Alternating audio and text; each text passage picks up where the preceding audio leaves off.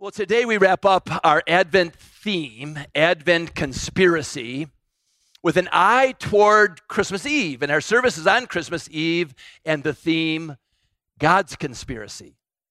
As we wrap up Advent conspiracy, let's do a little review. What is the Advent conspiracy? The Advent conspiracy is a plot, it's a plan to turn Christmas upside down to turn Christmas from a season of stress and strain into a and, and shopping and spending into a season of reentry. Re-entry into the story, the revolutionary, world-changing, history-making, soul-satisfying story of Christmas. The, the, and, and re-entry into the one who came to give us, as Kevin and Molly and Will and Brig were talking about the candle, the one who came to give us love and life and hope and joy and peace to our lives and to all of humankind. So, how do we do that? How do we re enter into the story? How do we re enter toward the one who came to bring us those Christmas gifts every day of the year? It's very simple the Advent conspiracy. And the Advent conspiracy is simple, but radical. Spend less, give more, worship fully. Spend less, give more, worship fully. So we talked about spend less and give more, maybe one less gift or 10 or 20% less, maybe a matching gift to give more, more of ourselves, our presence, P R E S E N C E.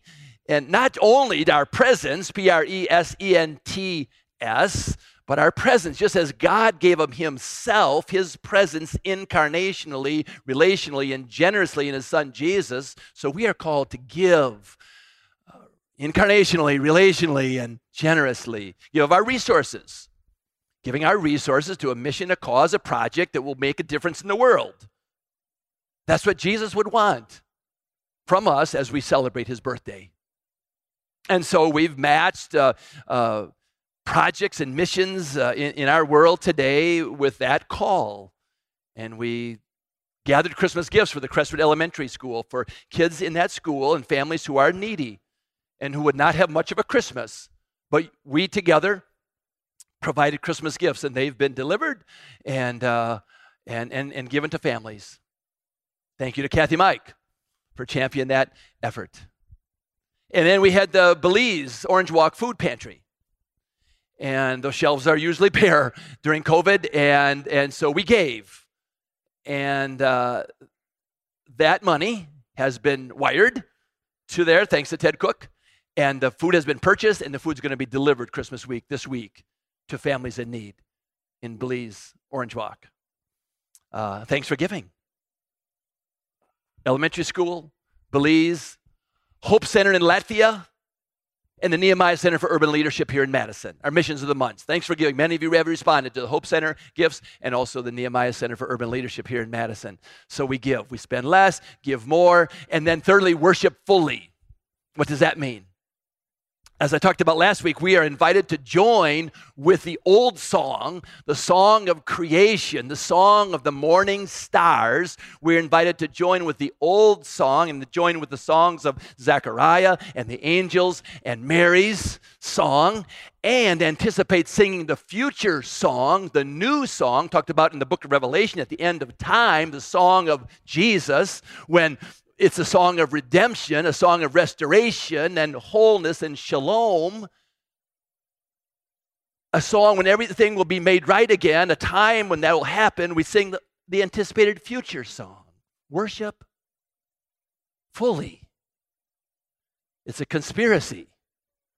Spend less, give more, worship fully. And then today, as we wrap up Advent, the fourth strategy of the Advent conspiracy love all.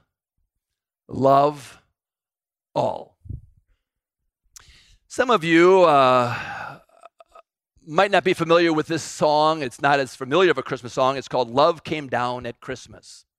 Here's the first verse it says, Love came down at Christmas. Love all lovely, love divine. Love was born at Christmas. Stars and angels gave the sign. So God came to us in his son Jesus as love, a love gift to humanity.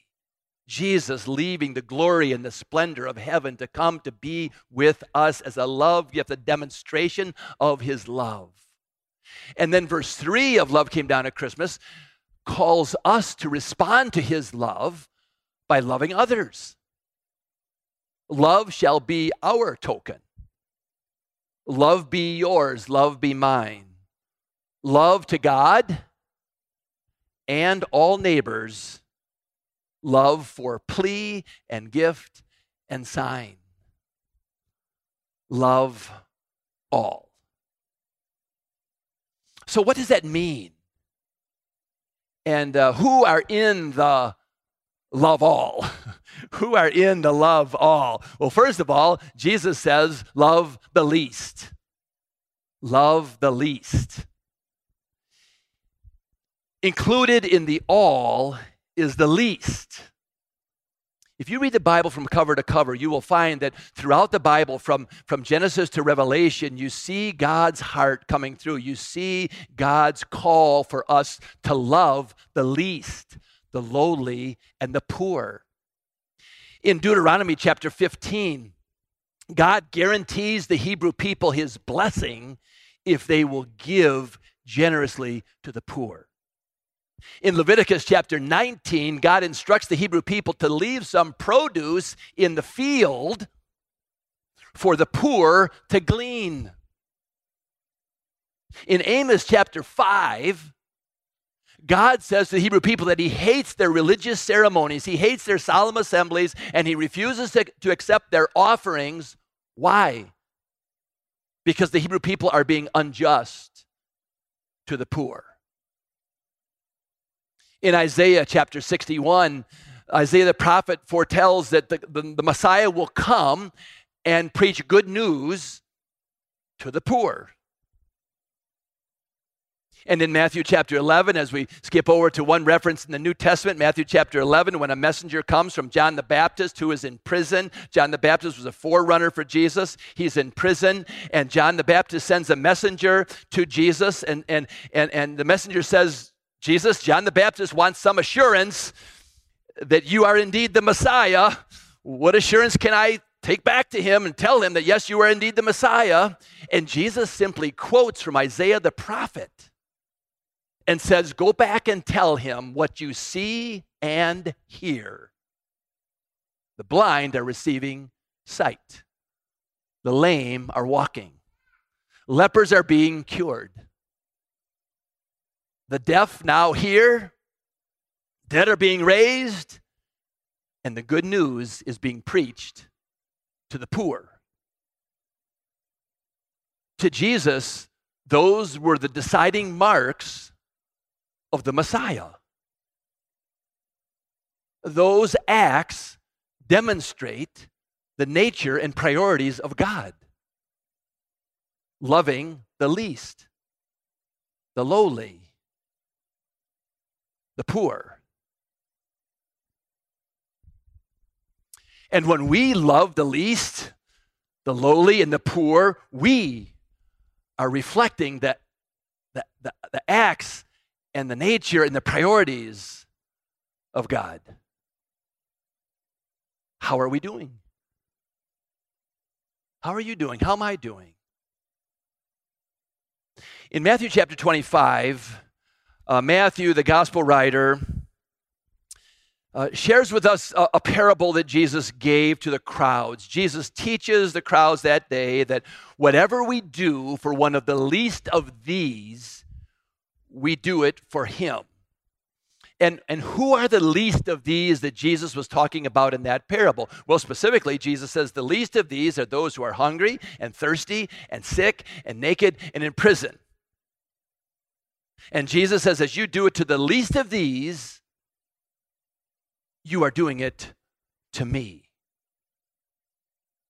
In other words, God takes our acts of love toward the least of these very personally. And why wouldn't He? Jesus Himself was poor. He had no earthly wealth, no riches. He was born not into a royal family, but a poor, struggling family. A peasant girl for a mom, and a carpenter for a dad, an earthly dad. Scott Bessenecker, in his book, uh, The New Friars, the emerging movement serving the world's poor, writes The very first statement Jesus ever voiced about his concern for the poor, oppressed, marginalized people was when he cried as one of them. Eyes shut, mouth wide open, wailing, kicking. It was one of the most profound acts of solidarity with the poor he could make. When God voted with his birth, he voted for the poor. Nature, priorities of God, to love the least, the lowly, the poor. And we, as I alluded to before, have chosen to serve the least, to love the least through our mission and projects and causes that we've associated with the Advent conspiracy. Uh, the Ele- Elementary School, the Belize Food, Food Pantry in Orange Walk, uh, Hope Center in Latvia, Extended Hands Food Pantry, and also the Nehemiah Center for Urban Leadership, making a difference here in our community. Thanks. Thanks for so many of you that have shared and given.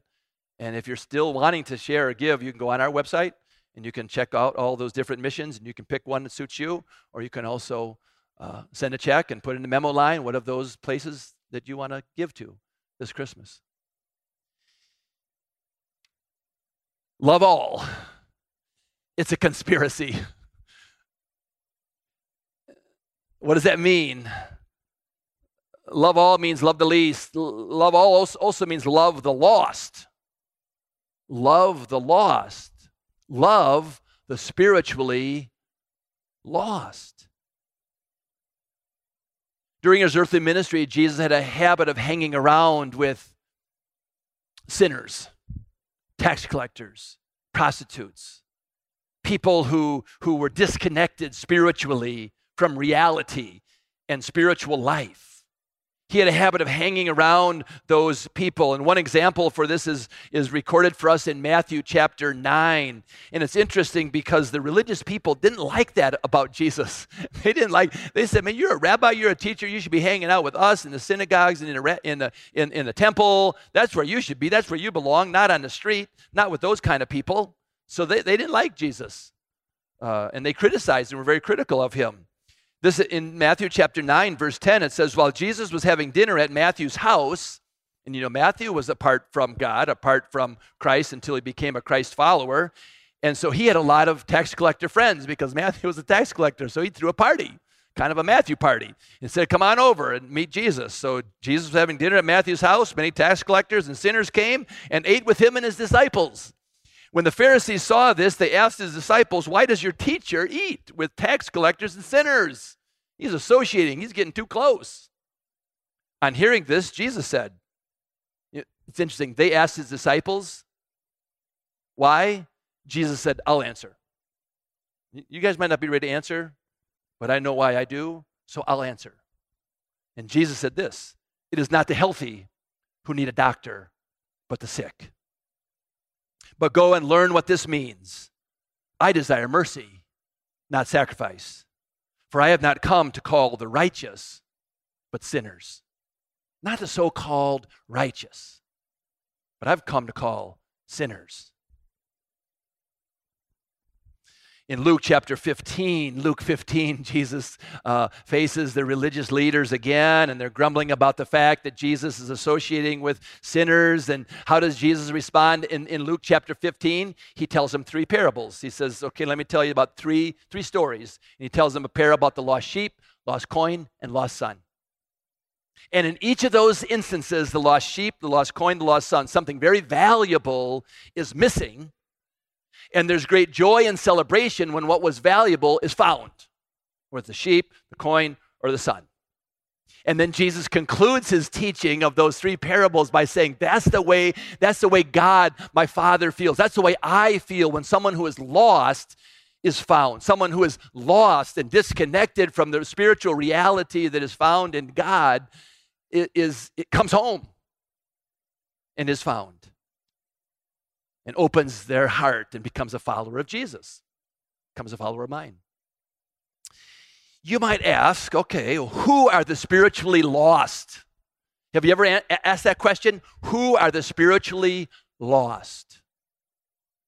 The spiritually lost are those who have not responded favorably to the mercy of God and the saving grace of Jesus Christ. They've not responded favorably to the mercy of God and the saving grace of Jesus Christ. Stay, stay, with me.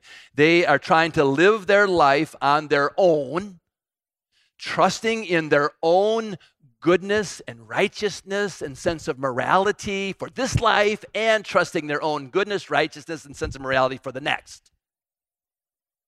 And they have not recognized that they are sinful, that they're a sinner and in need of a Savior, and that the sin separates us from God. They've not recognized that. Maybe they've given some intellectual assent to God or the concept of God, but they've not accepted personally and put their personal faith and trust in Jesus as Savior and Lord. Have you? So then we are called to love the spiritually lost. I didn't say we are called to judge the spiritually lost. I, I didn't say we're supposed to hold the spiritually lost to our own standard. We are, we are called to love the spiritually lost. You see, sometimes we do the opposite. We distance ourselves from the spiritually lost. We judge the spiritually lost, and we don't have anything to do with them. And we don't do ourselves, we don't do the church, we don't do God a favor when we take that approach. Let's take the approach of Jesus. He loved all, and he, he loved the spiritually lost. Do you love those in your family or among people in your neighborhood or your workplace who do not share your spiritual convictions? Do you love them?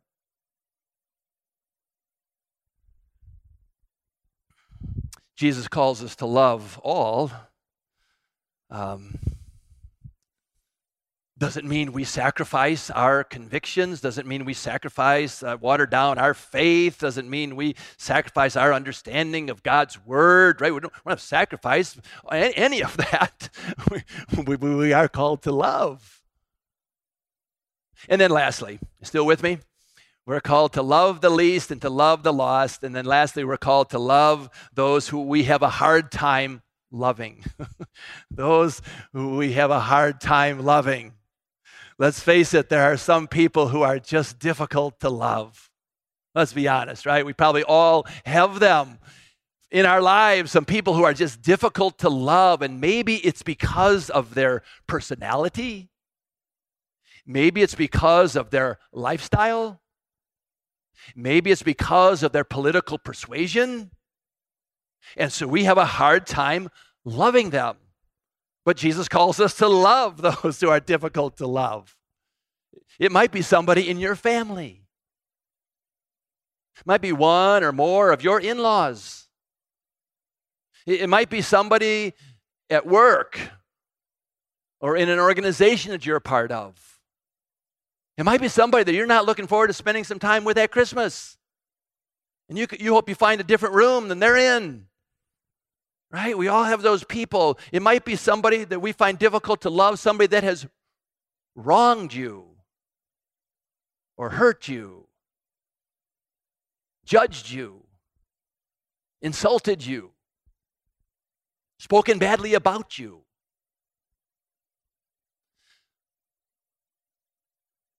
Love means to forgive. Lo- love means to let go. Where does forgiveness need to be extended this Christmas? Maybe you'll never make it all right because that might be an unrealistic goal to make it all better, to make it all right. Maybe you'll never make it all right, but you can forgive and let go. Who do you need to forgive? Let me ask you a question. Um, it'll be on the screen. Are you an insult collector and grudge holder, or a forgiver and love giver? Are you an insult collector and grudge holder, or a forgiver and a love giver? Christmas is a time to love, to let go, and to not let it stick in your soul. One of the best gifts you could give someone this Christmas is to forgive them. One of the best gifts you could give yourself this Christmas is to forgive them. So give yourself a good gift gift of God and His forgiveness for you and extending His forgiveness to others. Don't let it continue to eat you up. In Hebrews chapter 12, it says, Do not let the root of bitterness spring up. Because if that root of bitterness springs up, it bears bad fruit. So root it out before it bears bear fruit, bad fruit. And then in Ephesians, these words, uh, the Apostle Paul, inspired by the Holy Spirit, Paul writes in Ephesians 4, verse 30, and do not grieve the Holy Spirit of God, with whom you were sealed for the day of redemption. Breaks God's heart. Do not grieve the Holy Spirit of God. Get rid of all bitterness, rage, and anger, brawling, and slander, along with every form of malice. Get rid of it. Be instead, be kind and compassionate to one another, forgiving each other, just as in Christ God forgave you. Just as God generously, lavishly forgave you through his son Jesus, we are called to give generously forgiveness to others, not to let it eat us up. Don't to, but instead to let it go. Don't take it with you into the new year. 12 days till January 1st, six days until Christmas. Let it go. Don't let it, don't let it linger. Don't let it stick in your soul any longer. See, friends, Christmas can change the world because Christmas is about love, and love can change the world. Christmas is about God's love expressed in the person of Jesus, and God's love expressed through us to others. Jesus calls us to, to love the least, the lost, and those we have a hard time loving, to love all. It's the makings of a conspiracy. Let's pray.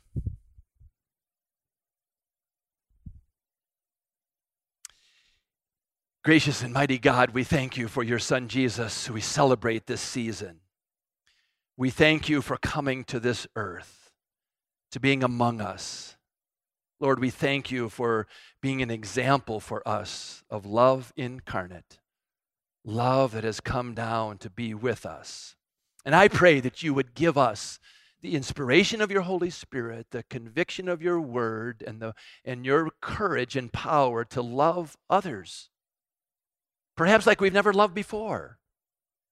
To, maybe to get over ourselves to, to, and to love the least. And, and to love those who are who have different are different place spiritually and to love the spiritually lost so that, so that we be an example of your love they'd be drawn to your love and experience it for themselves and help us to, to love those we have a hard time loving And Lord, we just we confess that we're going to need your help on that, but you're ready to help us.